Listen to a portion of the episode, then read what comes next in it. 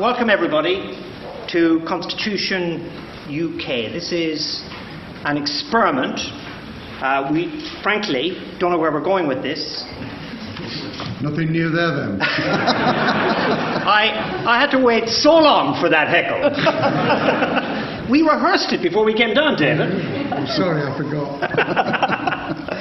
And uh, we're going to have you out of here by eight o'clock or shortly after eight o'clock. But you have to work, because the hashtag Constitution U K shows you that we are in fact working together to try and create a constitution, a constitution for the United Kingdom. Uh, you might ask, why are we doing it? Well, you may know that Iceland tried it. Now, it's not normally the case that where Iceland goes, the United Kingdom follows. The defeat of England or Britain or the United Kingdom, what is this country called anyway, in the Cod Wars, ooh, do we claim territorial waters, lingers in this jurisdiction. No, we're doing it, we're doing it because I think we've realised that we can, that we've reached a point where you can engage the public in this kind of quasi-deliberative, quasi-plebiscitary way. And today we're going to concentrate on the values that should underpin the Constitution. Uh, we drill down later, on which more in a moment, to the principles that underpin the Constitution, and then we get down to the work of actually producing a draft document. We're not doing that tonight. There's a chap here, there's a chap here who feels, may I say this, sir, time is not on his side, he thinks. May I say that? That's an example of lack of esteem. That's an example. Now, you may want to vote for esteem, in which case you can complain about what I've just said. Fine. Uh, we're going to spend about six months in an interactive way on our website, w w w dot constitution dot u k, drilling down past the values and past the principles to the document. And uh, you'll know we've already got uh, quite a lot of reaction on the web. If you combine the various places we've put this out, we've had over a thousand interactions. We've had comment is free, we've had hundreds, hundreds of comments there. I don't know if any of you have added comments. Comment is free. Sometimes they're slightly odd. Sometimes they make sense. Uh, we've had the website. We've had comments on the website. And so we've already, through Twitter, begun this engagement. Now, what's going to happen is not just review, input, advice. What's going to happen is that you guys are going to decide things tonight. And the values that we decide tonight are going to be the values that guide the project over the course of the next six months. And that's going to produce a draft constitution. We're going to have a weekend carnival, fingers crossed, twenty fourteen, not long to wait. And that's going to produce a draft which we then subject to a deliberative process of consultation. I think we're going to have something like uh, a forum. We're going to elect some of you to represent the people. We're going to get some politicians. We're going to get some lawyers. And that forum will then produce a constitution, which we will launch. We still haven't worked this out. My preference is for a little Runnymede picnic the day before the eight hundredth anniversary of Magna Carta. What about that? There's a little field. There's a little field between two airports. You'll never find it. And Heathrow. It's impossible to find. Yeah. It's It'll rain if you have a picnic. We have to have a picnic for a T V show chaired by Tony Benn at six in the morning, because after seven o'clock you can say nothing because of the airlines. And the only monument, the only monument in Runnymede is from the American lawyers. Mm. The rest of it is neglected. Well, I think we should have our own cult-like celebration on the eve of Runnymede. That's down the line. That'll be June the twenty-second, twenty fifteen. And so I think this is the beginning of something which is going to be programmatic and engaged.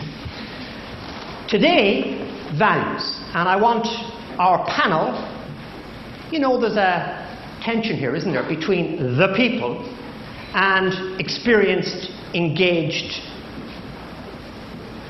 involved commentators. And we've tried to put together a panel which captures that. So just to get us going, I'd like to ask each panel member, except one, no, I will allow you, David, shortly, uh, to say who they are, and then in a sentence, what they think is the critical point. Some of you might want to say why you're in favour of a written constitution, some might want to say what's important about process, some might want to say something about values.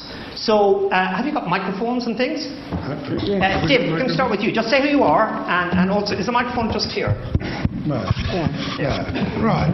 Um, I'm David Blunkett. I'm the Member of Parliament for Sheffield, Brightside and Hillsborough, and I was the harshest, the most uh, um, undemocratic, the least free Home Secretary we've ever had.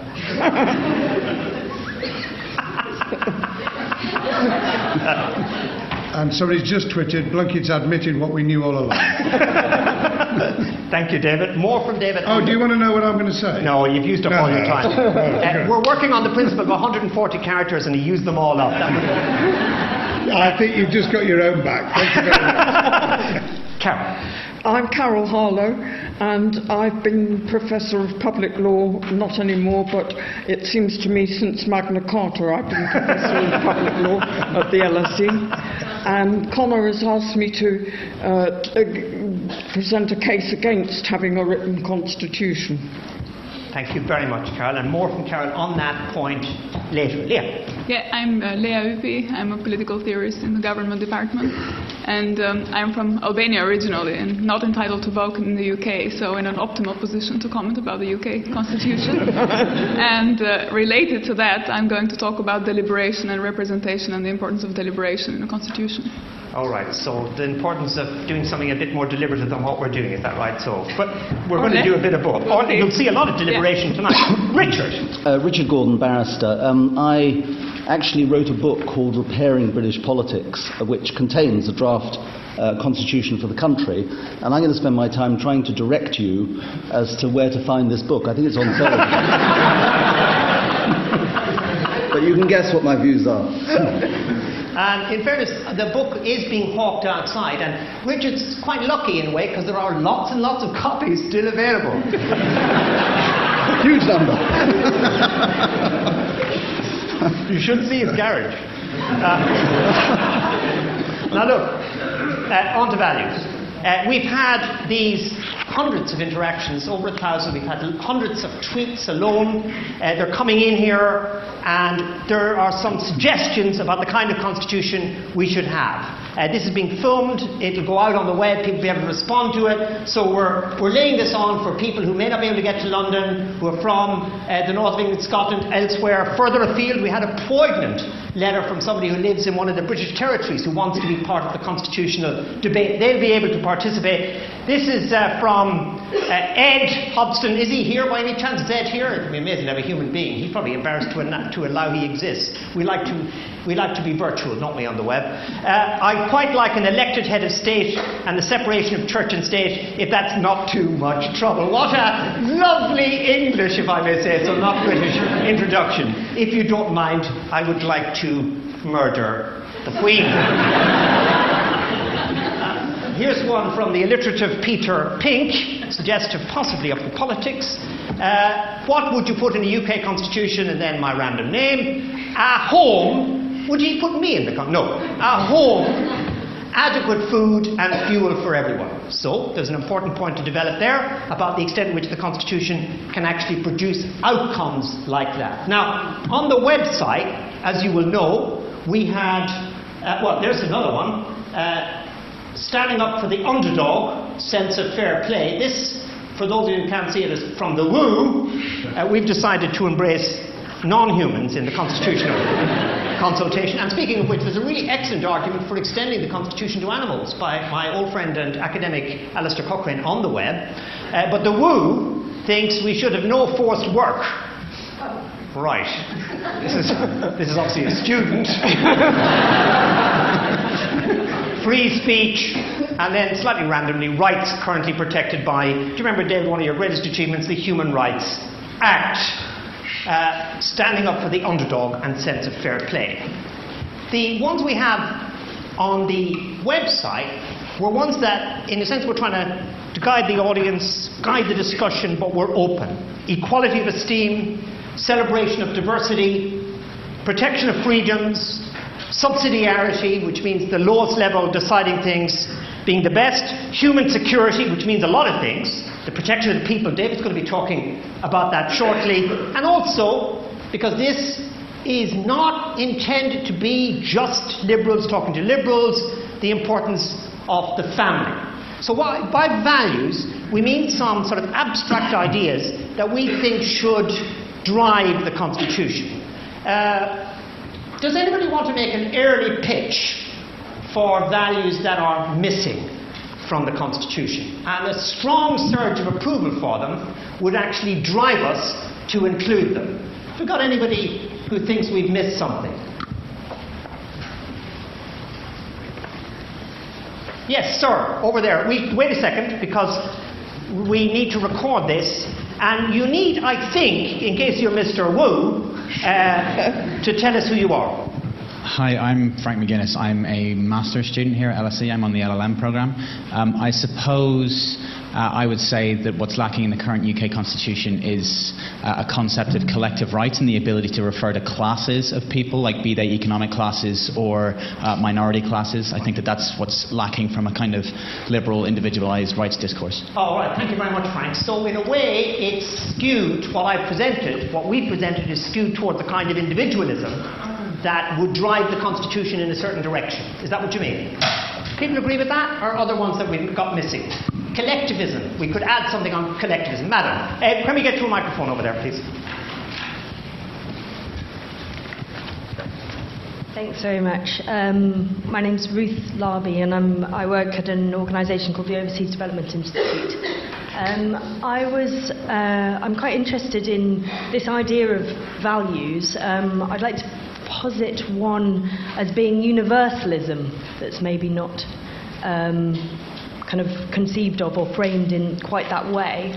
Um, but I know the I P P R have done some work on values themselves. Huh. And one that quite interested me was the idea of, as you say, including things that are more conservative. So th- something like conservatism in a value framework might be one that is also of benefit to people. But then if we include conservatism, we've bought into a political ideology, haven't we? Not necessarily. I think there are um, benefits to realising that some things can stay the same. All right, I see what you mean. I see what you mean. So small c conservatism. Very small c. Right. Okay. And was yours a kind of small s socialism? Yeah, yeah. So I wonder, are these values or are these ideologies sneaking into the Constitution? Because we need to have a groundswell of opinion for these or others to get to get cracking and include them. Does anybody agree? Have any others to add? Should we? Yeah, sir. And then this gentleman behind, and then we might move on to the next phase. Uh, I've got one to add. It's not beautifully... What's your name? Oh, sorry. Alexander Stevenson. I, uh, I'm, I'm a concerned citizen. Um, oh, my goodness, Alexander. Oh. With how many followers on Twitter? Yeah, yeah, seventy-five thousand yeah, yeah. tweets, well, four uh, followers. Probably after, after tonight, yes. Um, and I haven't got it perfectly formed, but I guess this is the point of it, is there's something about commitment to the long term, a value of we're thinking about... hundred years time, or uh, there's a. I guess the point of constitution is it has got longevity, but uh, are we thinking about beyond our lifetime? Oh, fascinating. Uh, yeah. Yeah. I mean, in some ways, people would say drafting a constitution. Richard may want to pick this up. Is about creating long term, but you're sort of saying recognizing long term planning as valuable in itself could be a constitution of value. We don't have it in our democracy. Because we don't, because we're always worried about the next vote or whatever it is. Yeah, yeah okay, good, very good. Uh, Alexander, that'll add to the followers. Tweet that, tweet that. Uh, the gentleman, last one, I think. The gentleman further up, hand up again. Yeah, there he is, yeah.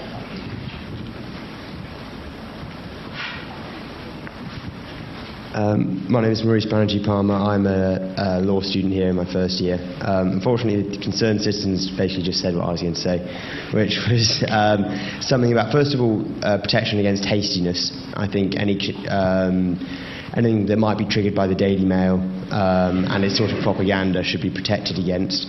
Um, also, maybe sort of I'm thinking about sort of climate issues, where the coalition's uh, pulling back on those things. Yeah.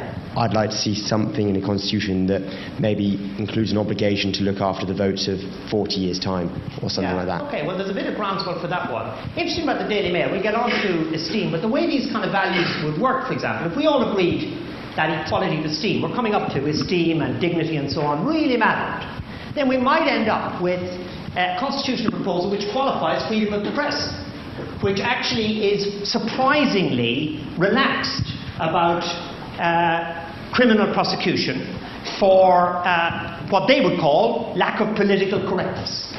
Uh, we might end up with that. So you see how values matter, because values explain how we make tough choices. Uh, do we have a feeling, should we put something in the, should we explore this idea of a commitment to the long term? Or is it, is it inherent in a constitution? Who thinks that should be one of our values? Hands up broadly, broadly. Not enough, we need a bit more energy.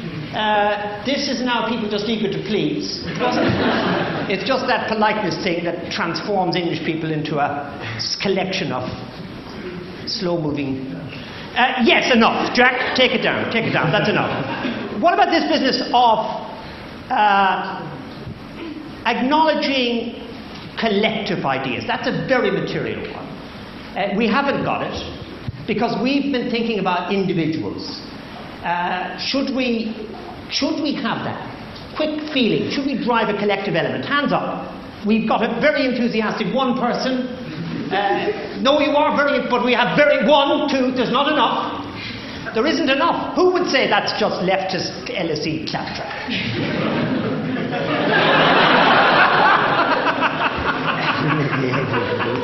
All right, that's out, Jack, that's out.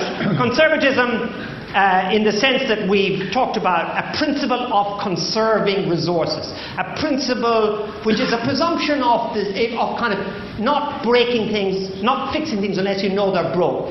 They're feeling that's constitutional quickly. No support, not even, if I may say so, from yourself. You, you've resigned from your own position. Now, this is what we need to be very careful about, if I may say so. The people voting and then forgetting on what side they are. All right, very good. Let's go on, let's go on. So, that's, uh, we've got one new one, two new ones. Let's get to what we had uh, on the, on the website. Does everyone deserve to be treated equally? Now, this is our first one.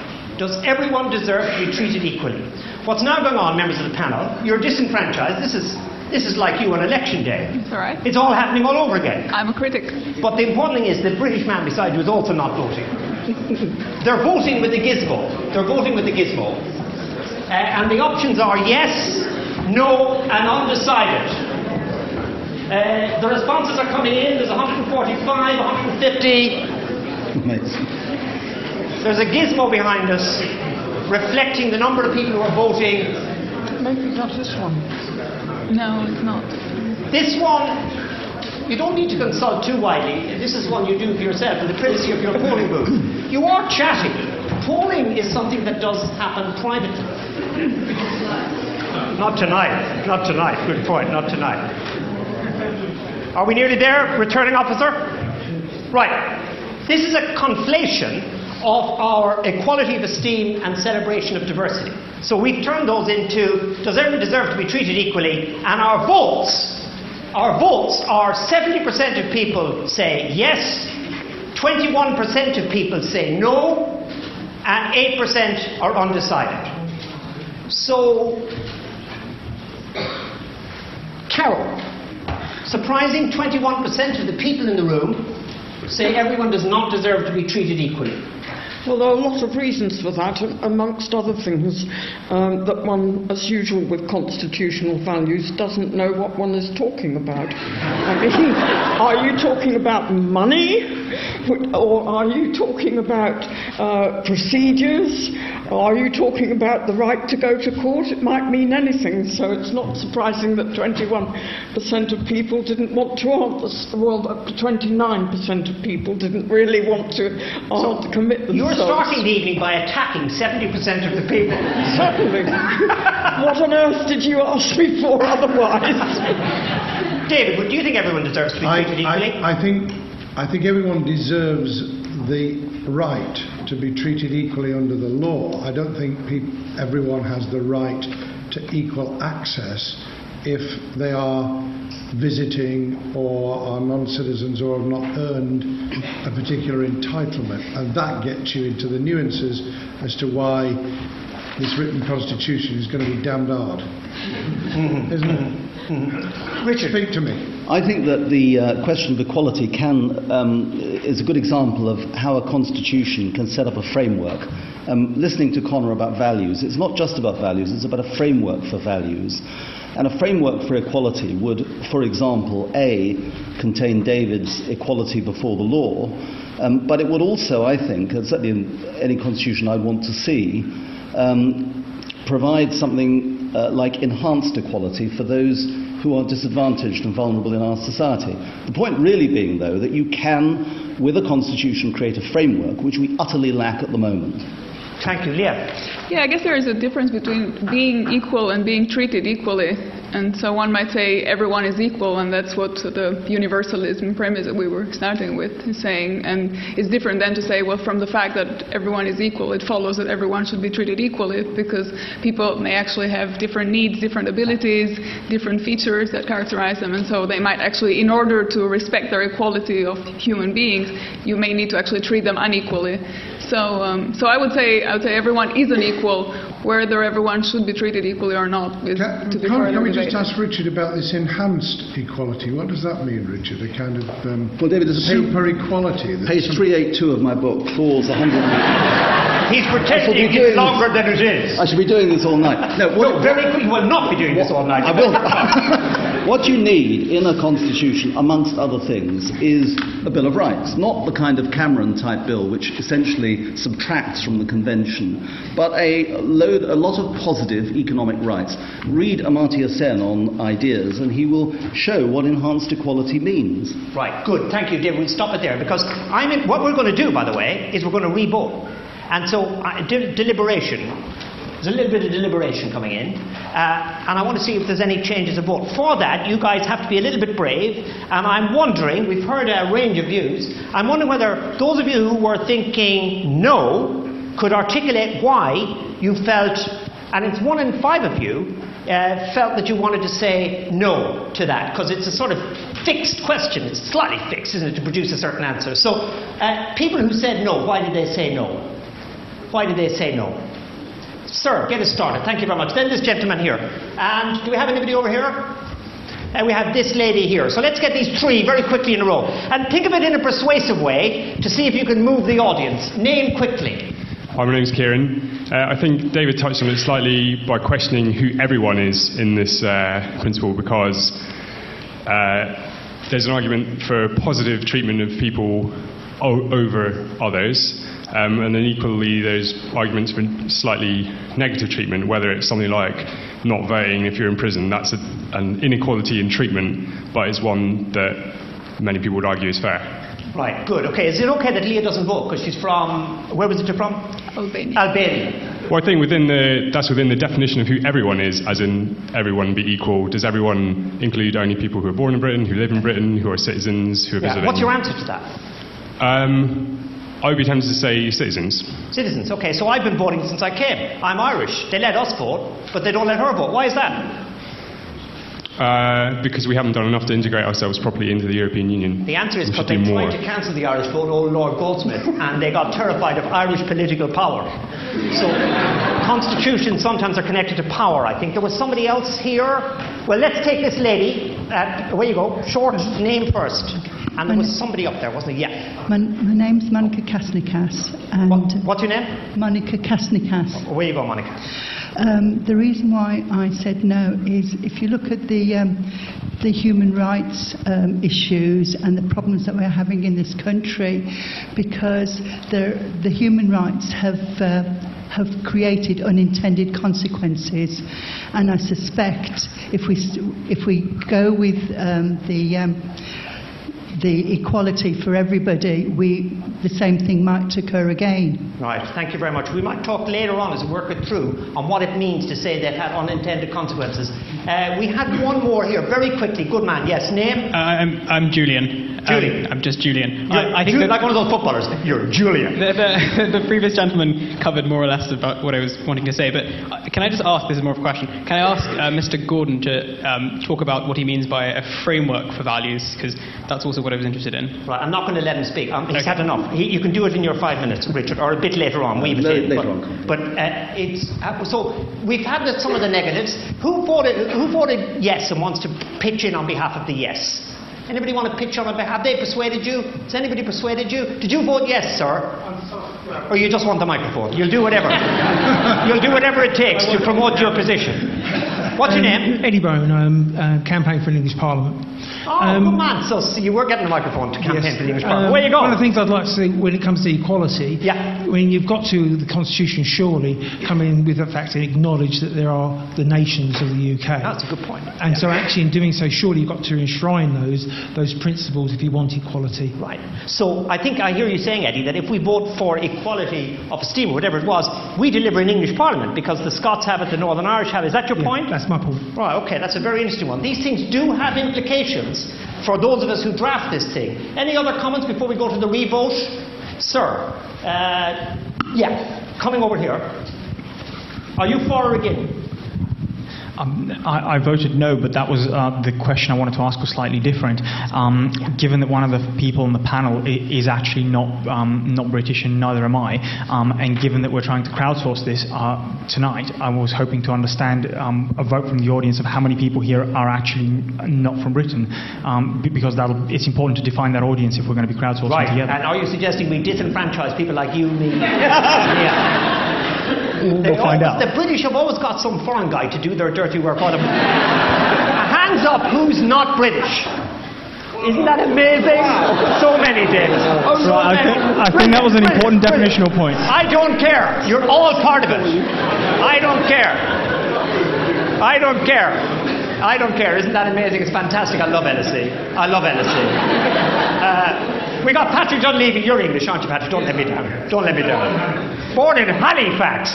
This is an enthusiast who's still English. It's all right, sir. We've got it, okay? You are. We need to go back to the vote. We're, we've had some deliberation. This is one of four votes. Can you now vote again, whether you've been persuaded or not? I want to see the stats. I want to see what they are after that.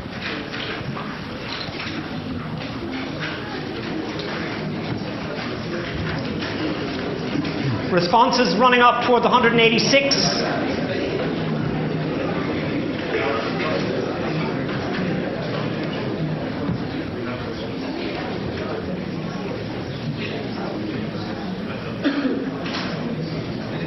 Polling station is still open. Some of you are getting in from work, are moving your finger towards it.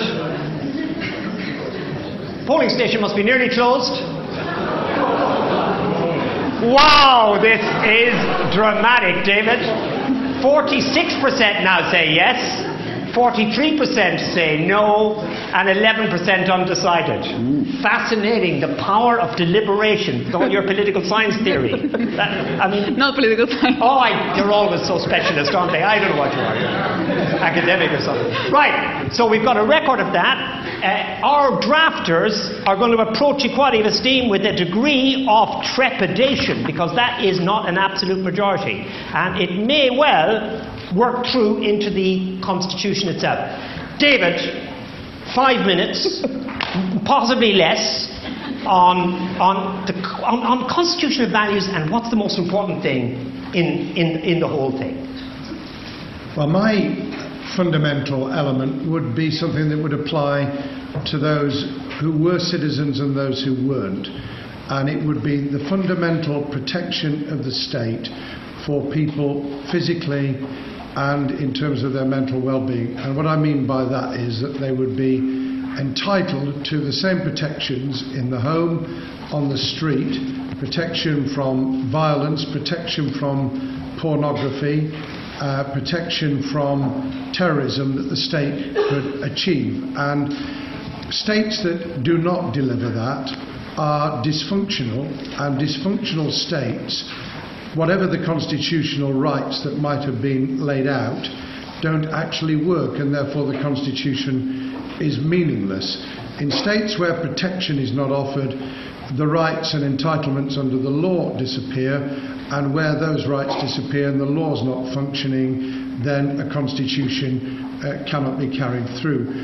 My proviso here is that this is about an unwritten as well as a written constitution. We partly have a written constitution in terms of incorporating the European Convention on Human Rights into the Human Rights Act, but actually the protection that we get from constitutional elements of that sort are dependent on access to lawyers. Now, this is where, Richard, uh, I have a problem, because if people's ability to enforce those rights are not dependent on democratic processes and therefore engagement in, and participation in politics and the ability to remove and not just deliver a government, remove a government, because I argued this in two thousand ten when we could have just about hung on with some sort of cobbled together rainbow coalition. I believed that we'd lost the election, and democracy is about losing and not just winning.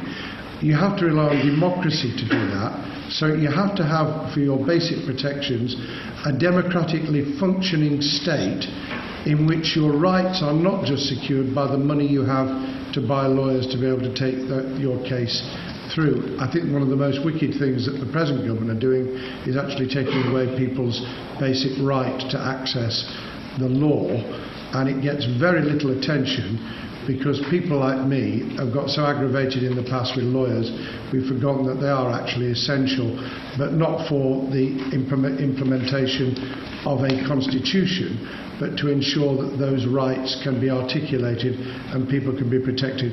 Abraham Lincoln, in his letter to the Democrats in Albany, when he was taking on the Confederates and there was dis there was disarray and there was mini-revolutions breaking out, was very instrumental on this, namely that if you're going to win, you actually do need to ensure that you protect people from those who would take your life, your liberty or your well-being away, and that means that the state has to take those measures which in other circumstances it wouldn't want to take. So that, Connor, is in essence Fantastic. my belief, and it protects the equality of people against abuse, domestic violence, children's uh, por pornography and, and intrusion, and uh, the, the kind of things that we see all, all too often against children, because without it, it's a free-for-all. And there are people in politics who believe that the internet has somehow changed the terms of reference and that we can have a free-for-all. So my protection would be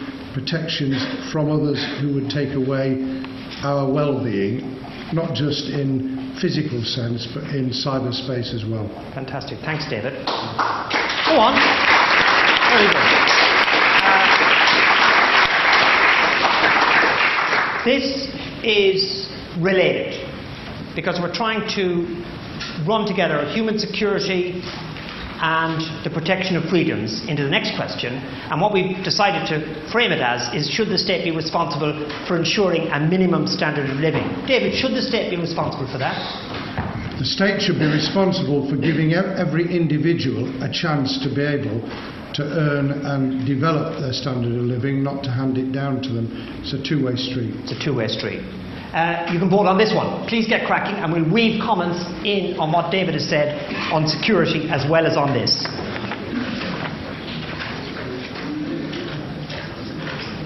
Should the state be responsible for ensuring a minimum standard of living? This is your first of two votes on this. Yes, A, B is no, and C is undecided.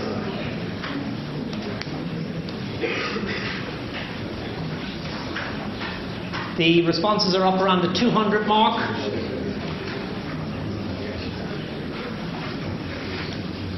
Uh, polling is closed, and the yeses are sixty-five percent, sixty-five percent. The noes are twenty-three percent. The undecideds twelve. So sixty-five percent yes. Uh, Richard, coming in on what you heard from David and responding to that, uh, weaving the two in. Uh, is David right to put sort of protection of the people, if I may paraphrase it, so central? And is this something which you would vote for, and if so, why? Um, yes and yes. I mean, the, the, the, the, uh, I would vote for um, minimum standard, but it has to be uh, obviously tailored to resources, to state resources. So it may be impossible for the state, certain states, to provide minimum standard because it simply doesn't have the resources, and it it's, it could be almost as vacuous as the um, right to pursue happiness in one of the constitutions. But nonetheless, I do essentially subscribe to everything David said, and I'll try to explain later why I think he's wrong to draw a distinction between access to lawyers, access to courts, And, uh, and, and as it were, marginalising the role of lawyers to that. I think it's, they play a part also in, the, uh, in drafting constitutions. Yeah, Carol, deserving and undeserving, where would you be on this one? On that one, I would like to see a minimum standard guaranteed, but not necessarily in the Constitution, because it reminds me of one of my least favourite constitutional law cases, or human rights cases, in which judges were asked to decide whether someone living in a car park and washing in an inadequate public toilet had minimum standards. And so I, I, I can see that... Did you win? No, naturally he lost. And um, uh, that, so I would support David's idea that we should actually be getting on with that and not worrying so much about it being in a constitution. So it's but political. It's a political. Can I just add one thing? Quick. Um, the constitutional value um, of that is usually said to be security, that people yeah. want security. And I've watched a really interesting debate developing over what security means. For some people, that does that value, it, it does mean minimum standards and so on and so forth. But it's coming increasingly to mean uh, no freedom uh, for terrorism. Yeah, yeah. Leah. Uh, Is this something proper for a constitution, or yeah, is this a pipe dream? No, I would, I would absolutely support that. I would only say that it reads to me very much like a distributive principle, and my view is that it doesn't make much sense to talk only about distributive principles. One should also think about the way distributive principles come about, and so how they're produced, and the structure of property entitlements that is behind a certain system of distribution. So it would make sense very much to have that discussion, but I do think what also belongs in the constitution is a question of property rights and how property entitlements are distributed and so on. Okay. So Right, right. Is this the kind of collective thing that our socialist guy with the small S wants? Guaranteed minimum standards? Quite a lot of you want that, uh, without regard to economic context, sixty-five percent of you. So could those of you who want that defend it? I mean, for example, does it mean that the Constitution should determine what the government should do in the context of an economic crisis? Would people be comfortable with that? Is that what you mean when you want to guarantee this? Slightly aggressive question, maybe. Would you want to defend it? Yeah. Uh, microphone over here. This gentleman here. You voted yes, did you? Minimum standards. Good man. Tell us who you are and tell us why. My name's Tom. Uh, Tom Henderson. I'm a junior barrister. Um, I oh, a barrister. You don't have to put that word junior in. You're a barrister. It does Live have a meaning in the context. I think a lot of people who voted no on this um, are buying into the idea that.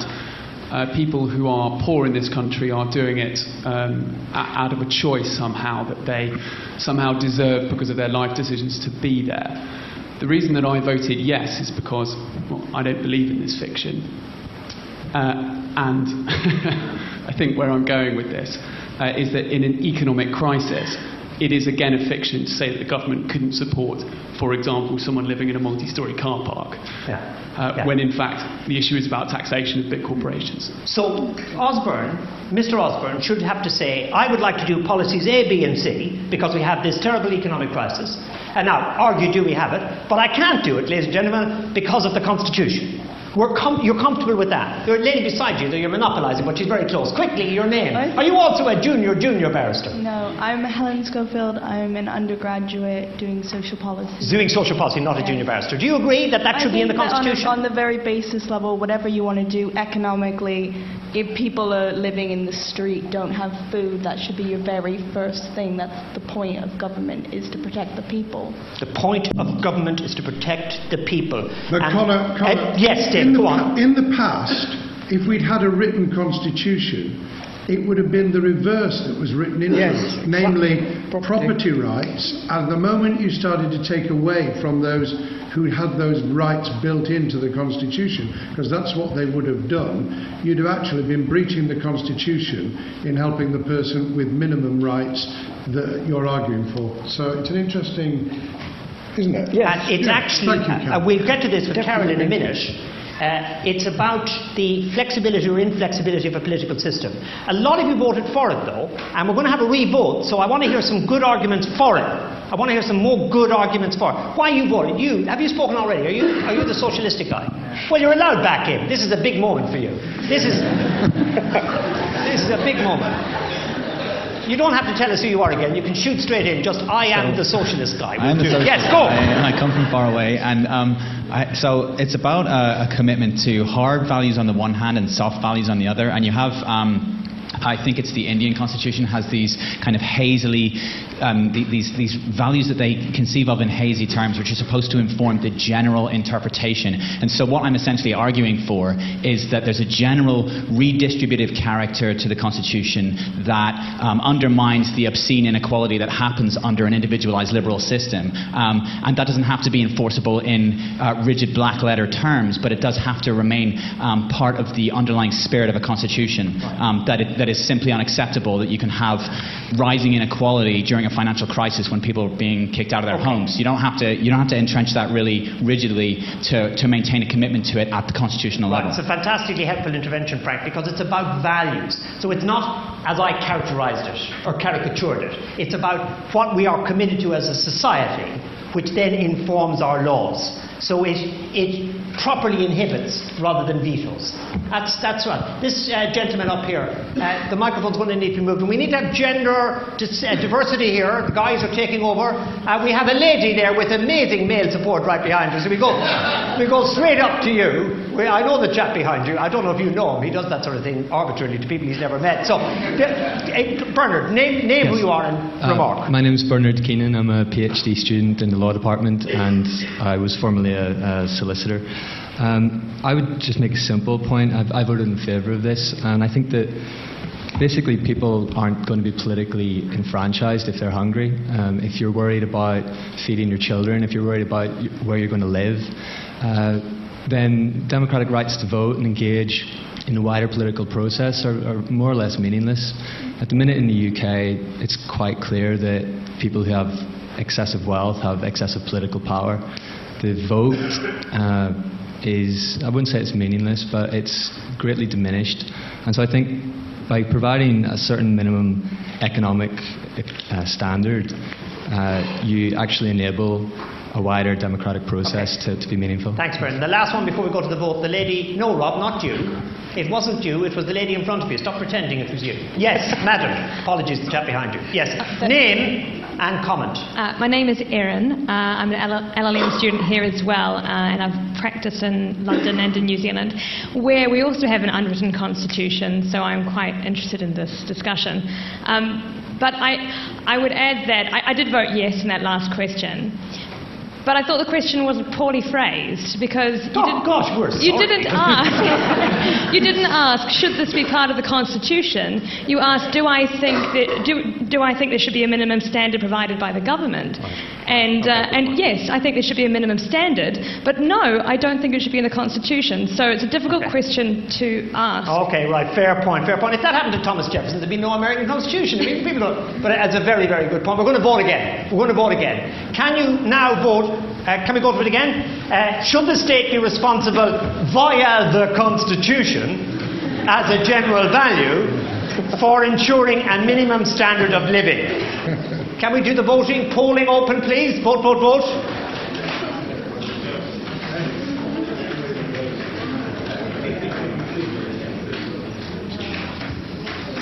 We're nearly at the two hundred plus mark. We're over two hundred, must be near closure. And yes has gone up. Yes has gone up. sixty-five percent. I think it's gone up. My mind's a sieve.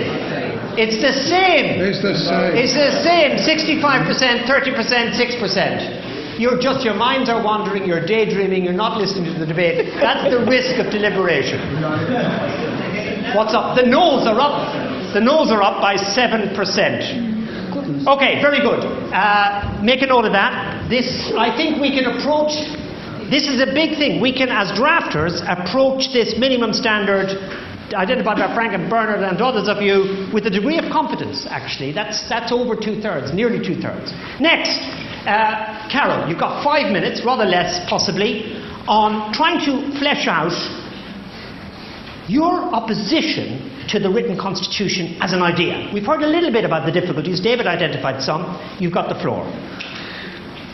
Right, well, I should tell you that Connor gave me five minutes to present a case against a constitution, and he asked me to do it badly, and I'm sure I'm well capable of that. So I put together five reasons, as that seemed the sensible thing to do.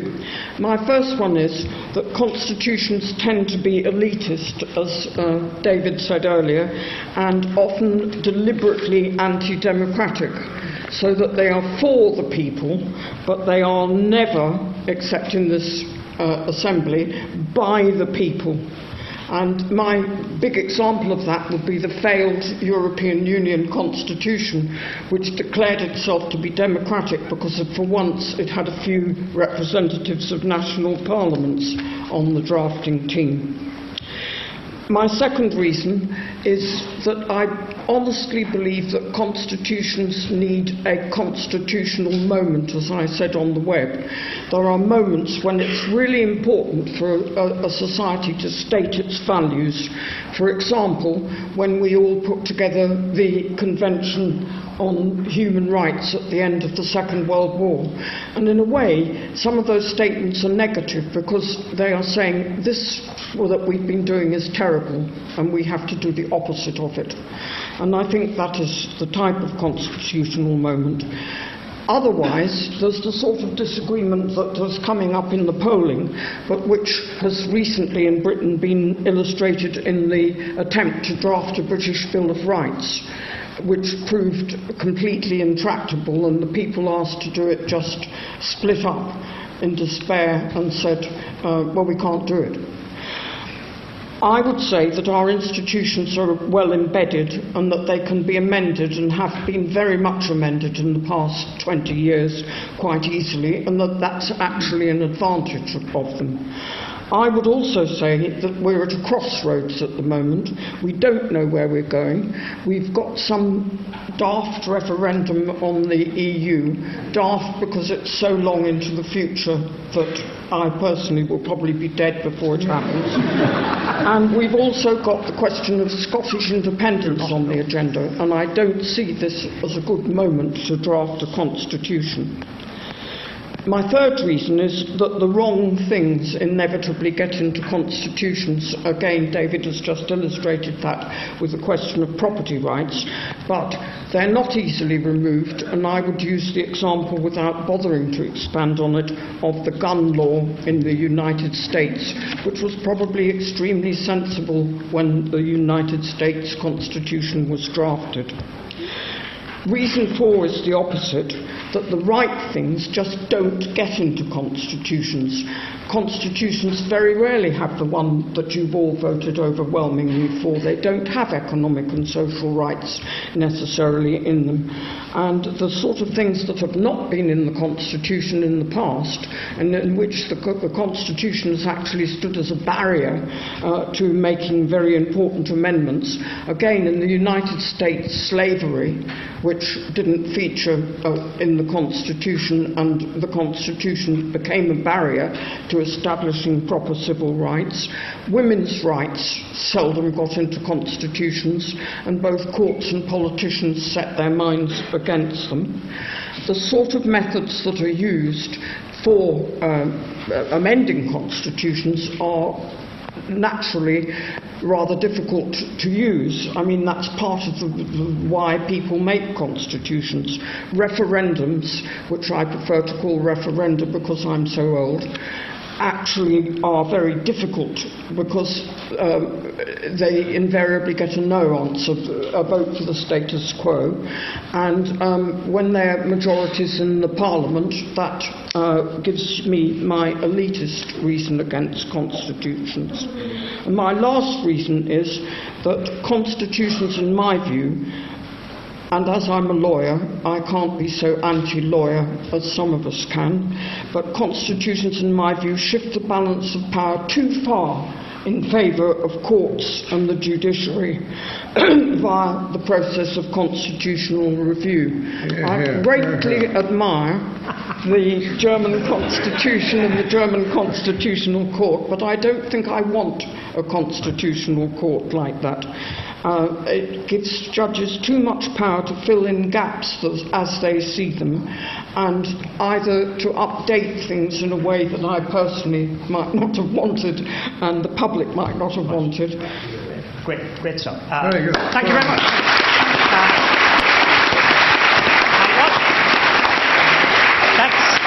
That's from Carol, and we're going to hear from Richard shortly when we've done our next vote on the case for a written constitution, and we will have one vote on that later, so I want you to park those arguments and bear them in mind when we have a brief discussion towards the end, uh, which will be, you know, thirty-five minutes or so away.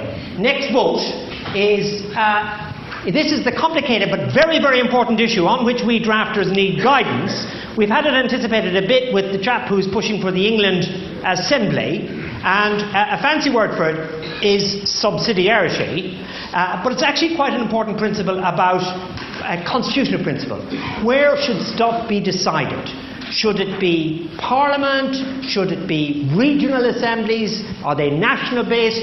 Should it be local? And indeed, some of my friends uh, who would think of themselves as kind of coherent anarchists would say it should be much more community than that. I want you to take a view. It's a kind of slightly complicated question, but it's one which the constitutional drafters need guidance on.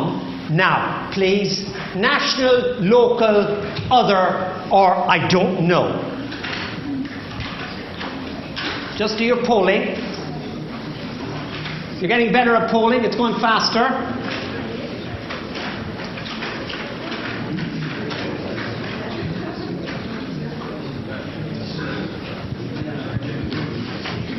Nearly over, over the two hundred mark.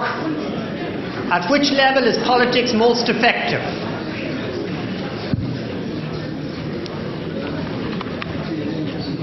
And... a very tight poll. National, thirty-six percent, uh, local, twenty-two percent, other, twenty percent, on which more in a moment, and undecided, twenty-two percent. Uh, and a plurality for national. David, you ran Sheffield City Council, I think. Uh, City Council? Yeah, I was, a sort of an, I was a sort of anarcho-syndicalist at the time. Um, for those of you who don't know what that means, look it up in Richard's book. Um, You've um, had experience of both, national and local. Yes, and I believe very strongly still in local. I think we should devolve as much as we can to people, not just at, uh, say, city council or county level, but actually into neighbourhoods and to try and get people involved. It's a pipe dream. But I'm allowed a pipe dream these days. Uh, I used to dream things and they turned out to be the nightmare of being there, actually implementing them uh, in government. But now I, I've got these dreams, and one of them is that we will actually be able to give people real say over their immediate lives. Now that obviously can't apply with kind of the very big issues that we're dealing with, and protection uh, from terrorism, the international issues that we debate.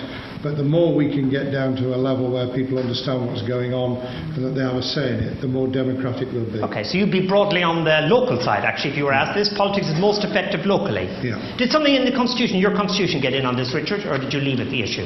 Uh, no, no, I do deal with it. Where um, I mean, it is undoubtedly, uh, in my opinion, a, a principle that uh, we should have more local power, and that's one of the one of the things I go for. But obviously, um, different areas of national activity depend, require different forms of, um, or, you know, of decision making. Yeah. Some local, some national. Yeah, yeah, Leah. Yeah, I think I would actually go for a combination of the three, and I would include undersea global. I mean, I think that's a very important part: the uh, capacity of states and yeah. the willingness of states to actually reduce some of their power rather than just concentrate it all. So I would say that depending on the issue, all these three levels all would be three. really important. Yeah, Carol, Carol quickly before yeah. we go to the audience. Well, I would say that it's horses for courses, and that you can't actually um, generalise about it, because some things do have to be done at a higher level and not at local level. But as someone who is working with a group of Dutch people on lawmaking and rulemaking outside the state, I do not wish us to get rid of our democratic powers in an upward direction. Right. Uh, those of you who said other, were you thinking, right. one in five of you, were you thinking of global? Were you thinking European? Were you thinking supranational? Hands up. Some of the one in five. Madam, the microphone. Anybody else? One in five of you said other. There's another other. Get down to this other other. And we take the first other. Other. Other. Um, I. Now remember what you said this time. Don't forget it. Oh, I remembered last time. I was quoting somebody else. But anyway. Okay, go ahead. Um, I voted other because I think that um, there are instances where you need um, different levels. For example, international humanitarian law to come in and affect things um, rather than just local. And I think that politics works most effective would work most effectively if all of the different levels were able to communicate and transfer information okay. successfully. Thank you. Sir, name and comment. Uh, my name's Ed. Um, I think decisions should be taken at the level um, of the group that they affect. So, for example, prisoners' rights, if it's a national, decided on a national level, it should be taken at the national level. Um, but decisions to do with the single market at the European level. Thank you. An interesting one about minimum standards. Would they be local or would they be national? How do these values interact? But thank you. Sir. Anything other than other leaves so much out. The Arabs believe the Quran makes their law. They're entitled to believe that. The American Civil War, nobody wanted to alter it, the Constitution, until long after the war broke out. It broke out over a feeling, and so on. There are innumerable ways in which constitutions can be overthrown or altered mm-hmm. by simply the feelings of people. Mm-hmm. Would you have a feeling for local government or global government?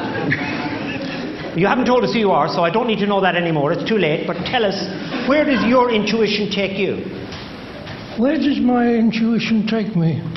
Global, local, national? It took me into the House of Commons. You have not said who you are. Which is national. So you're an M P. Were an M P, or an M P, want to be an M P? I was for nineteen years. Yeah. I feel like an interrogator in a... Who are you?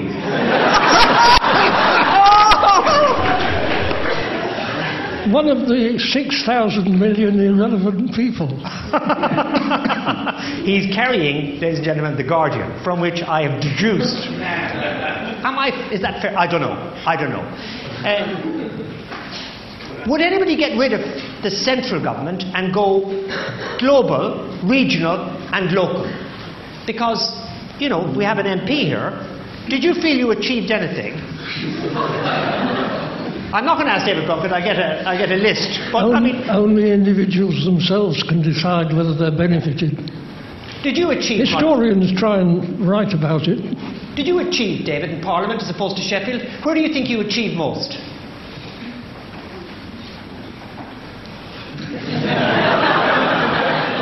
Other.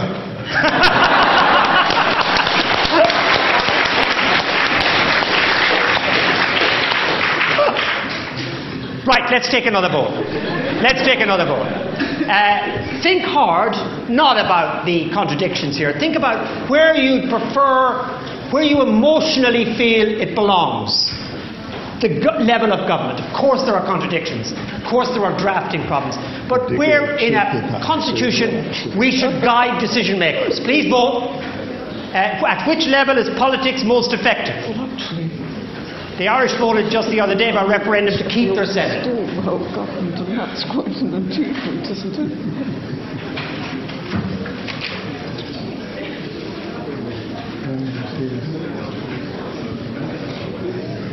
An interesting experiment, this is. Yep. Very funny. And polling so has produced a strong other. A strong other for thirty-five percent. Mister Blunkett's rhetorical skill, the Delphic other utterance. It's a bit like that movie, you know, where you become the world leader because you say other. Uh, national twenty-nine percent, local twenty-three percent, undecided twelve percent. The drafters will be aware of drift. Obviously, there's going to be Twitter responses. People are going to see this in downloads. We're going to build something in, but this will drive the next stage of the process. So that is a significant move in the course of the deliberation. Richard, uh, we've had, if I may say so, uh, a well-set-out argument against a written constitution. You've written on the blog, and Carol mentioned it. David, all our colleagues have written short little essays on the blog. Not long, annotated, boring things. Short little bite-sized versions of what they're saying here. So don't look at it on Constitution U K. Richard, what has led you, five minutes, to believe so strongly in a written constitution? Perhaps dealing with some of what Carol said, but it's over to you. Five minutes. Thanks, Conor. Well, what got me um, interested at all in politics, I was very apolitical until very recently, was the um, two thousand nine expenses crisis, which I have to say enraged me to such an extent that I went out and thought, I've got to draft a constitution to stop these scoundrels. I'm not waiting for the next election. Uh, and that's broadly what I did in a, in a sort of white heat. And it, it, as I say in this piece on the blog, it brought back to me my Catholic childhood, where I was told that the Pope was infallible. And it was a bit like parliamentary sovereignty. He could do no wrong. And it was only much later that I discovered that infallibility is a nineteenth century doctrine. So I thought, well, that's a bit of a contract. And then I began thinking, well, what about parliamentary sovereignty? Is that actually a legitimate concept, or is it, as I now believe, a, a giant confidence trick? Um, well, now, just dealing very briefly with um, Carol's points, she mentioned five, and I need only make one answer to them. I mean, she said things like, uh, constitutions can get become elitist. She said the wrong things can get into constitutions. And all this is true, and I found myself nodding, not nodding off, but nodding, until it occurred to me that uh, surely that just depends on what you put into your constitution. It depends on how you draft it, and it depends on what the process of drafting contains. Uh, the same point is true of David's thing about property. You just put in a clause which qualifies the property right in the way that you want it qualified. But the point is this. We believe in our courts, I think, because we believe in the rule of law. What is it we believe when we think about our system of government? Or let me put another question to you, which I put to, my, to myself. What is it that we allow? Why do we allow other people to rule over us, to govern us? And I want an answer to that question. The answer can't be the electoral system, because nobody voted for this electoral system. It was given to us by government. The answer could be parliamentary sovereignty, except that it isn't. It doesn't have a respectable historical base, and it doesn't have a respectable democratic base. Nobody has ever voted for parliamentary sovereignty. The idea that Parliament can make or unmake any law that it wishes, which is what Dicey said in the late nineteenth century. It can make any law it wants, it can trample on any rights we have, because it, and only it, gives us the right. It can take away a constitution by legislation. Where on earth, why on earth, did that doctrine come in, and why on earth do we subscribe to it? If, as I believe, parliamentary sovereignty is a myth and an evil, we have to get rid of it. And you can only get rid of it in a, in a codified constitution. Because if you have a constitution that retains parliamentary sovereignty, the repeal of the Constitution Act two thousand fourteen can take away what has been given. Only by a written constitution which abolishes parliamentary sovereignty and gives uh, authority to the people, as of course the American Constitution does, do you have legitimacy and something you can believe in. That's why I believe in a written constitution. Great stuff. Thank you very much.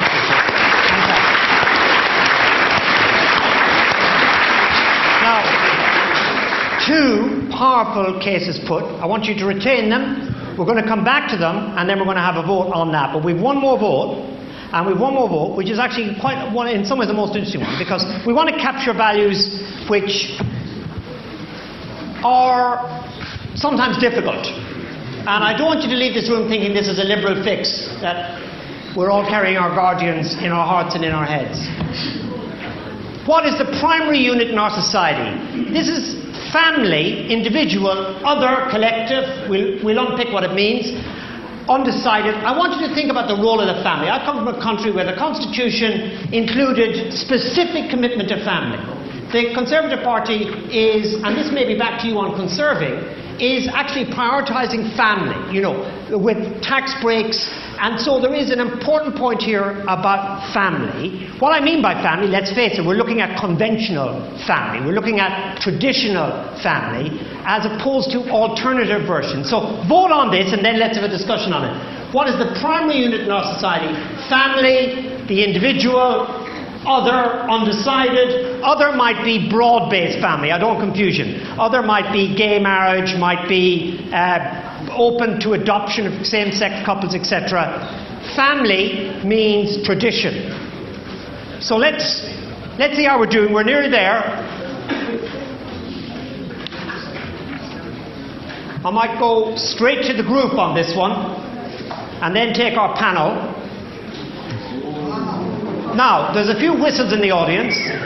Family, twenty-one percent. One in five of you thinks family. Nearly half of you think the individual, and twenty-one percent of you other, twelve percent undecided.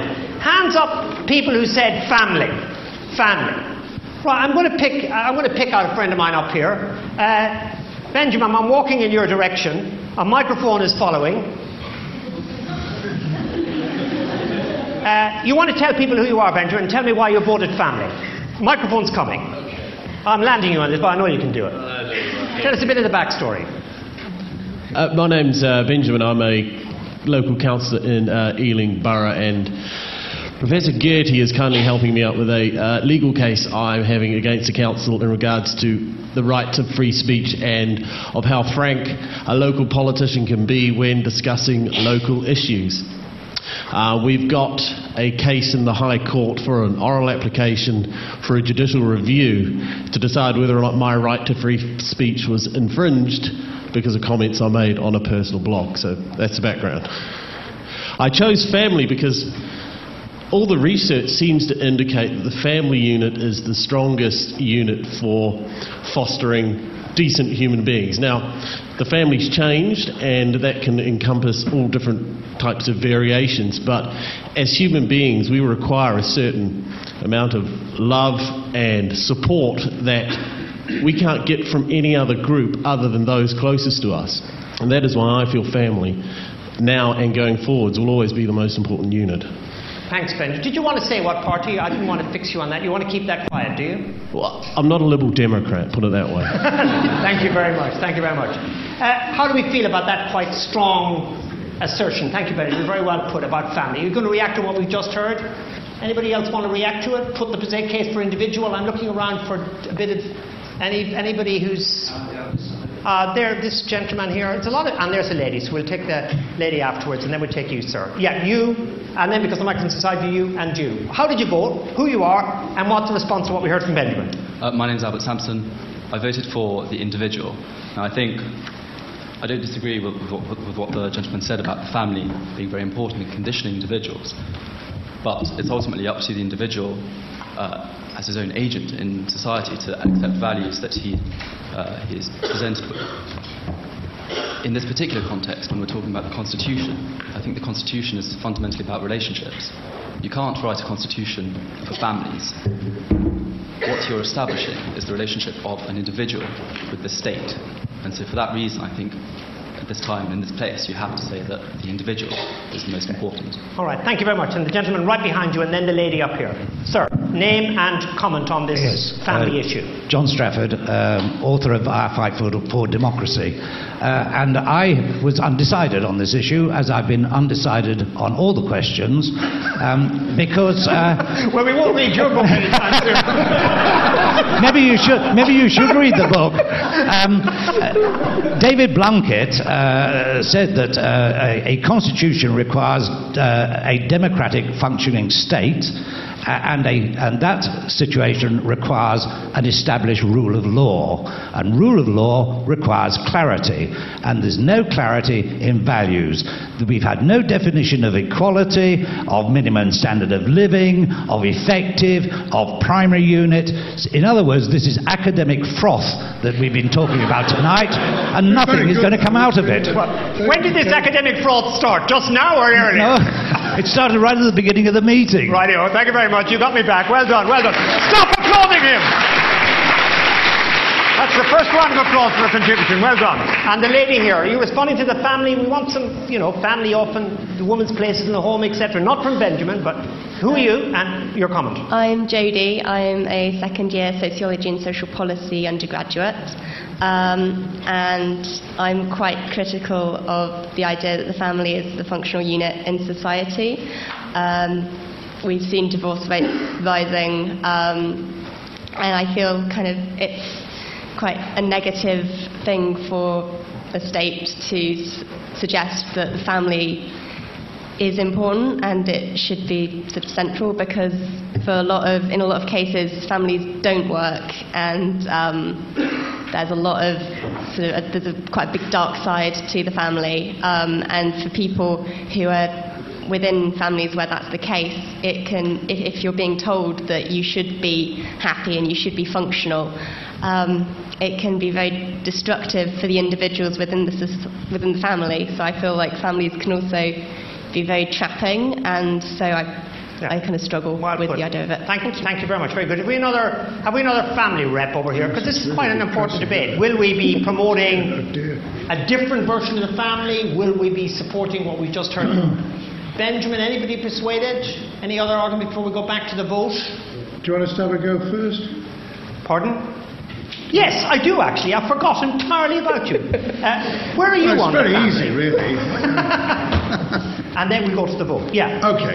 Right. The four of you very quickly on this one. Okay. On the, as far as the Constitution's concerned, it, it's got to be the individual, because rights and duties can only be imposed or empowered in, on an individual. But in terms of the way you put it, although you were pejorative about saying the Tories wanted to give tax relief, so that was a really bad start, Connor.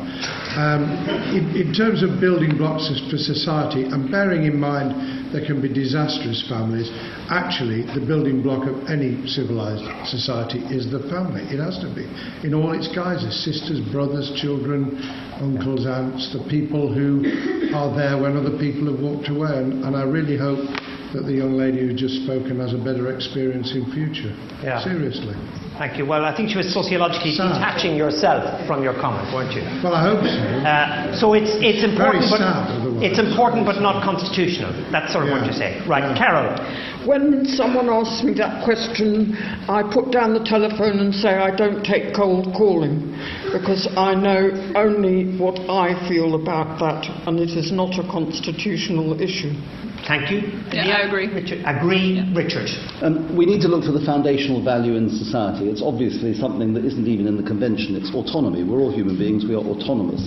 That's what we aspire to. The family is criti critically important, but I agree with David that you can't, you can't start from that value. And what I also think is that when we are talking about academic froth, it seems to me that only a codified constitution can address that, because through the fashioning of the constitution, the public process in participating, and ultimately if you have a citizens branch, the citizens triggering policies as well, you cease to have academic froth and you begin to fashion values. Thank you, Richard. Uh, the vote again, guys, uh, on this quite critical one. Uh, and I did spin it a bit. You're right, David. I didn't want much confusion. We didn't have confusion. Vote again. What is the primary unit in our society? And implied in that is this guiding the constitutional drafters. Dunleavy from Halifax did something with tremendous aggression. I'd love to know what it was. uh, you will have voted undecided, sir. He hasn't made his mind up on whether to vote undecided. You're quite right.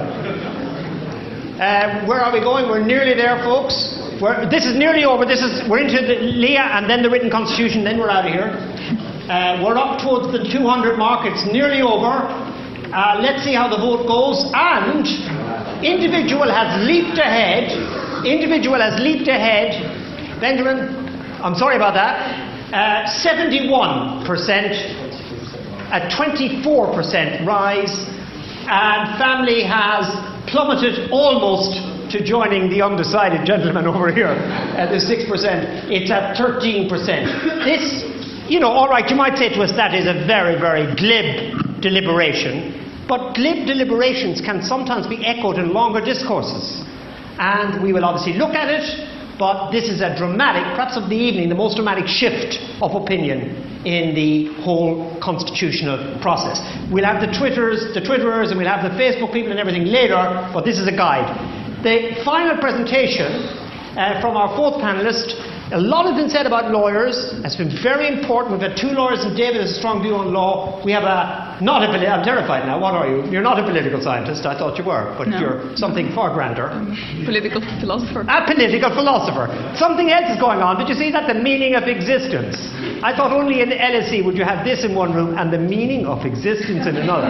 Well, you've got five minutes on this. I think it's the process and deliberation and what we gain from it. Leah. I guess I, I can connect to the previous two talks about, Please. you know, the pros and cons on the Constitution. I mean, I take the point that one of the most critical questions in um, asking this question is whether a Constitution can remain democratic. I mean, on the one hand, the Constitution is paradigmatically democratic, and, you know, it specifies who the people are, and it starts with we the people and so on. And in another way, it's uh, extremely exclusionary, because once it's specified who the people are, then whoever is not part of the people at yes. the point in which there is a constitutional moment remains excluded. So I'm extremely sensitive to this question of how do we make sure that the Constitution, being democratic at its origin, remains democratic in the process. And I think the way in which you can uh, probably achieve that, although I'm not one hundred percent sure this is kind of up for deliberation as well, is by thinking about what opportunities for political agency does a Constitution specify. And so the principle of representative government, which is the one that is in, in the one in the draft that we now have, is of course one extremely important source of political agency. But I think it's exclusionary in many ways. For once, it's limited to citizens, it's limited to citizens who elect representatives, it's limited to aggregating votes rather than having people deliberate, which is what we've been just doing this evening. And so I would say that it would be very important to have, in specifying opportunities for political agency, not just representative government, but also forms of deliberative governance.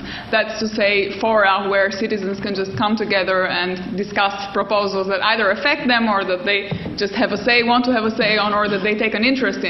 And so I would say that, um, as I say, complementing representative institutions with deliberative institutions would go a very long way towards preserving the potential for democratic renewal within a kind of democratic political community, and a constitution that does specify that would be very promising. Um, yeah. Great, Leah. Thank you very much. Thank you.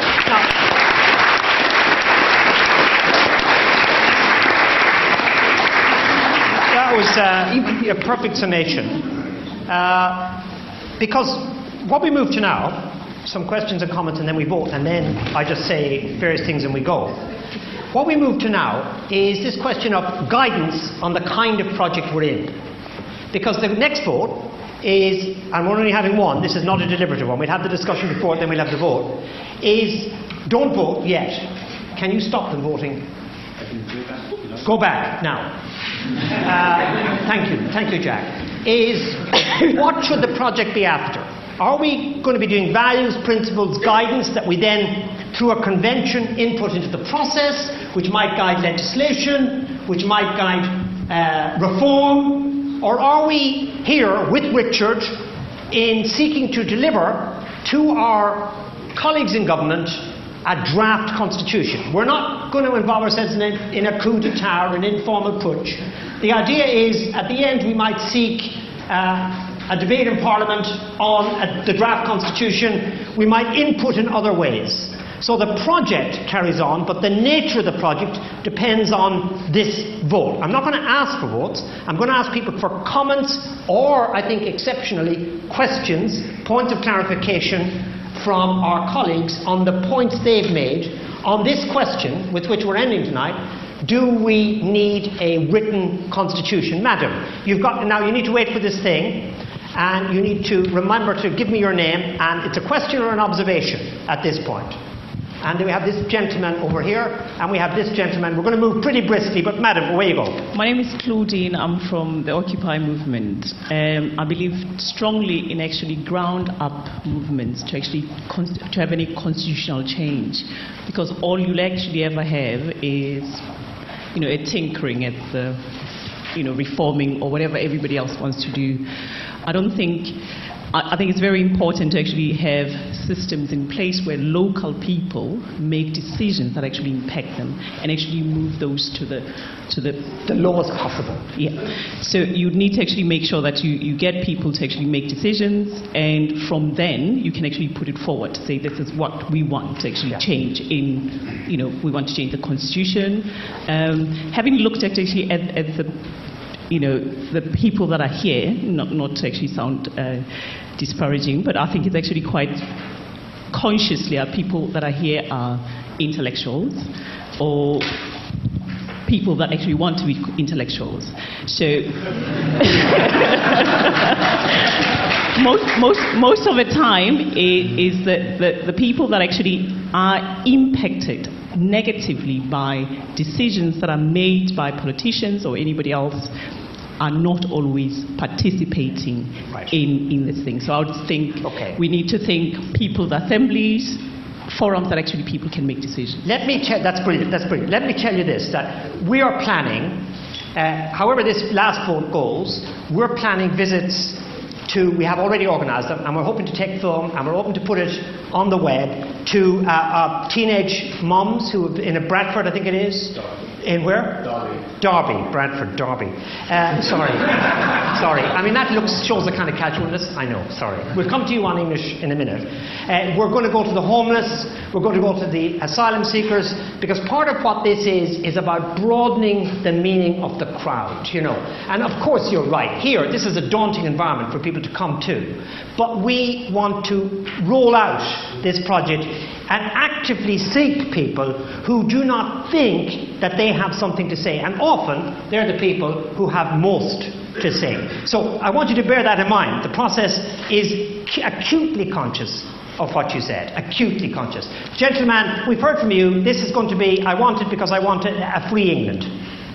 Okay, fair enough. Um, one of the questions I, I have to ask um, David do you, and, and Richard, actually, for the Constitution to work, we have to acknowledge that actually the U K is made up of different nations with different outlooks, with different history and traditions. Now, actually, before you can start to actually put anything into a Constitution, you have to have that foundation Um, stone in place, otherwise it unravels. Would you acknowledge that you've got to have equality amongst the nations? And David, you okay, talk passionately about localism, and yet actually surely wouldn't you say one of the failures that you had yourself was that if you failed as a Labour government to actually have a national identity as well, and so localism failed okay. on that? That's good. I'm going to try and get the gentleman at the back. Run up there. This man has blogged for us. Uh, your point of view. Tell us who you are and your point of view. I'm looking around for a bit of diversity here. I've got a lady here. Can we get it up here? Sorry to be crude about that, but there's a lot of hands up at this point. There's a lot of hands up, and we need to wind up. Tony. Tony Holland. The issue is, do we need a constitution? Personally, I don't think we do. Do we want one? That's something obvious you can decide.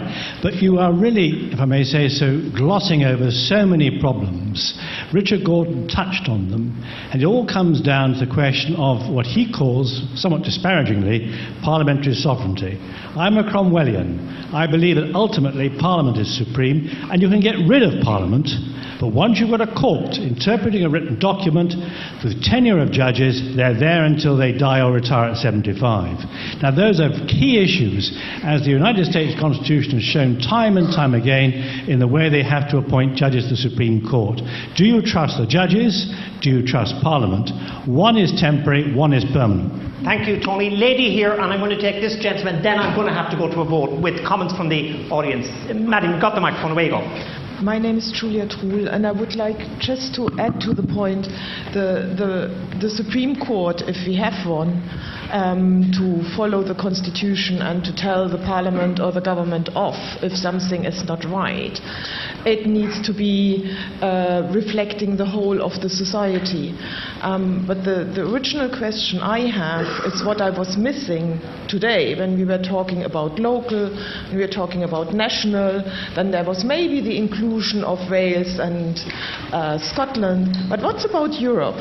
Is this already, are you already thinking about um, an English constitution for an independent England, or an England that might belong to the United States, think, or one yeah. that maybe sticks with Europe and um, yeah, uh, wants think, to make yeah. a good point there? I think we, we try to deal with the, with the local, global, national thing. Two more. I'm going to get this guy in. Quickly, sir, we're running out of time. We need people out of here by quarter past eight. Yeah, my name's Carl Gardner. I'm a law blogger. Uh, I'm against a written constitution. I think it's the last thing we should be doing for two reasons. First of all, I think it's the most... Uh, we heard it earlier about the long term. And I think saying that we now know how the future should be governed is such an arrogant thing to do, an arrogation of power. I don't think we should do it. And also, I love talking about constitutional change, which we have all the time. A written constitution would freeze that change and debate that we have all the time in Britain. Constitutional reform is not such a big deal in the U S, so let's not freeze it. The big advantage of parliamentary sovereignty, in response to Richard, is it doesn't have those problems. So every country in the world apart from New Zealand is wrong and we're right? Uh, no, uh, they have good constitutions for them, but ours is perfectly sound for us. Good man, Carl. And last, last word, Zach. I was going to ask a question, but I might as well just pose it as a point as I don't have time. But um, it's with response to the five Tell points. Tell us who you are. I'm uh, Zach, as you just said. but, um, the, the that put me in my place. Go on! It's in response to the five points that Carol mentioned. I wonder whether you think, and I think, that they're, they actually gain potency when they're applied to the case for an unwritten constitution. It seems to me that an unwritten constitution, which could probably be fairly described as an unknown constitution, is um, more susceptible to the problems of elitism. It's more susceptible to the problems of uh, bad things getting in and good things staying out, and also, oddly enough, to the problem of uh, the arrogation of power by the judiciary. To my knowledge, and I'm more than happy to be corrected by a professor of law uh, from L S E, to my knowledge, uh, parliamentary sovereignty is a judicial construct, and the exact parameters of parliamentary sovereignty have been constantly and are being currently uh, recalibrated by the judiciary. So it seems to me that actually having a constitution who, which, whose exact content no one really knows about, who, where we can't point to a document and say this isn't the constitution and this is not, actually gives more power to elitist groups and unrepresentative oh. groups. Okay, good man, Zach. Thank you very much. Uh, we're going to shoot around, but then we're voting and we're out. So, David, one or two points directed at you, Carol as well, but we need to be very disciplined in time. I'm going to give you the last word, Richard, and then Leah. So, David. Well... The, the question on England, Scotland, Wales and Northern Ireland, I, I think you can have a, a national identity which is historic, which has certain characteristics in relation to culture. But I'm, I'm a British citizen, and I'm, I believe that we have reinforced rather than damaged that, and I hope that that's uh, clear in a, in a year's time when the Scots stay to, to stay within the United Kingdom. Um, I, I just wanted to say one thing on the... the presentation that we had at the, at the end, which I thought was very good, and I think answers the question as to whether you should have a, a rigid, fixed, atrophied constitution, and that is that you have to have political dynamic. There has to be the ability to mobilise people and an outlet for that mobilisation, and it can't be to mobilise for judges. I mean, can you imagine a, a, a political imperative for engagement that says let's mobilise not for Parliament, not for getting rid of a government, not for us having a say, but let's mobilise for the judges. Okay, but that's... Thank you. Think about it. Yeah, no, no, you, you played that one now. That's fantastic. Oh. Not the same thing, Carol, because we've had it. Uh, Zach's point or uh, responses from the audience. Thank you, David. It's a bit difficult for me to respond to Zach because he was talking so quickly I couldn't actually... He said anything you he say said. He'll agree with because you're a professor at L S E. Oh, right. But he, I he mean, didn't say that. The whole point of coming to the L S E is to find out that professors are wrong. However, that said, most forms of government, I would agree with you, tend to come out elitist in the end, and constitutions don't protect you against that. Either way, you get there. Thank you. Leah, uh, anything, comment quickly um, before we go to Richard? No. no, no? Okay. okay. Uh, this is a kind of slightly lawyer's dispute, but... I mean, well, so I, I would echo what was just said about politics is always about elites, it's always about power, yes. and it's ultimately up to the people what they make so with it. So yes. Yes. And it's the Constitution, in a way, just reframes where the power is disputed. Yeah, but I think the, the importance of the Constitution is the process that it initiates rather than the document itself. So, Very so that's what Once you bear that in mind, it's about process here as well as about outcomes. In fact, we're more, we're more enthusiastic about the process than we are about the outcome, to some extent. Richard, the very last word, they're going to vote directly afterwards. And the fate of your book may well hinge, may well hinge on what you now say. Over to you. One minute. To get some sales, um, two points I really want to answer. First of all, I think it was uh, Tony Holland's point about uh, preferring a democratically elected parliament to unelected judges. That's putting it in a nutshell. Um, the simple point is uh, that may be his preference. It may in the end be your preference, but through a process of fashioning a constitution, you can actually specify the answer. The simple uh, question I would put back to Tony Holland is, who on earth has ever voted for parliamentary sovereignty? Nobody. It's as unelected as, are, as he says the judges are. Second point, the gentleman who in the front who said that uh, a constitution freezes constitutional change. No, it doesn't. What freezes constitutional change is our current absence of a constitution. Let me give you very one quick specific anecdote. When I pushed my book trying to trigger a debate, I was told, no, this is a serious point actually, I was told by so many people in Parliament they didn't want anything written down. They didn't want a constitution. It became obvious to me very quickly that those with power do not want to surrender it. And then s- shift very fast forward to Grayling's proposals to weaken challenges to the executive, to effectively destroy judicial review. Why does he say this should happen? Why does he say pressure groups shouldn't be able to bring challenges? Because, and read the consultation paper, the government is the best judge of the public interest. There will be no principled constitutional change of any kind while we do not have a codified constitution. Fantastic. Thank you very much. Now look, no, no, no, later, in a minute.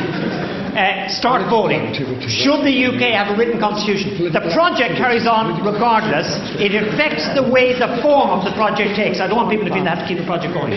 Should the U K have a written constitution? Yes, no, other undecided.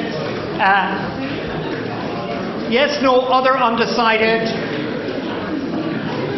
one hundred seventy people have voted. Keep going, vote for the other. I could see you trying to heckle there, David. I mean, vote for the other. Whatever it might be.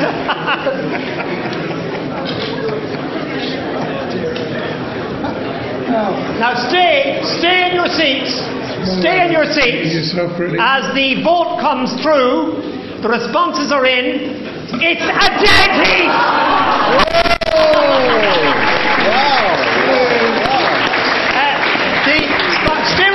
We're nearly done. We do. Holland is triumphant. I don't know why you got a draw. Amazing. It's, it's a dead heat. forty-one percent yes, forty-one percent no, six percent other, undecided twelve percent. Astonishing. Astonishing. In a coalition, the other have won. I regard that, ladies and gentlemen, as a mandate to continue. I regard that, I regard that as a mandate to continue. Look, we're fi- I want you to think about the following.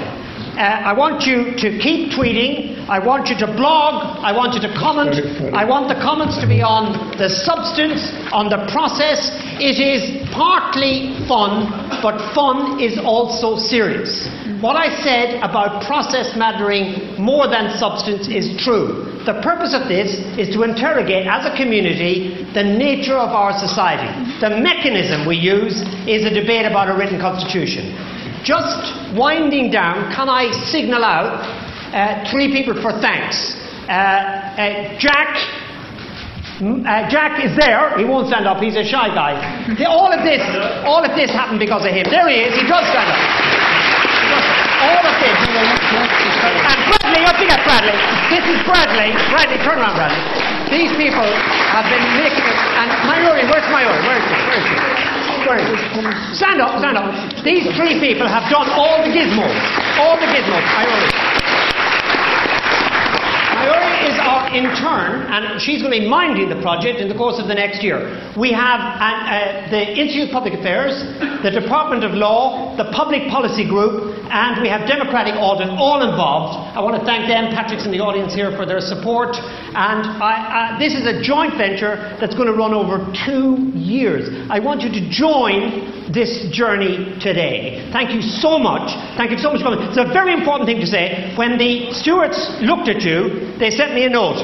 The note, they hadn't said this earlier, when they saw you, they said, please remind the audience to hand in their clickers, uh, hand in their clickers. They made an assessment of your worthiness. So they've rushed this to me. Uh, Blunkett doesn't have a sticker. He will walk off with a and microphone. A big, no, we want a big thank you to the L S E's answer to Bob Monkhouse. The audience, Benjamin, Benjamin, Benjamin. Thank you so much. Now look. A proper, a proper round of applause for these four brilliant, brilliant people.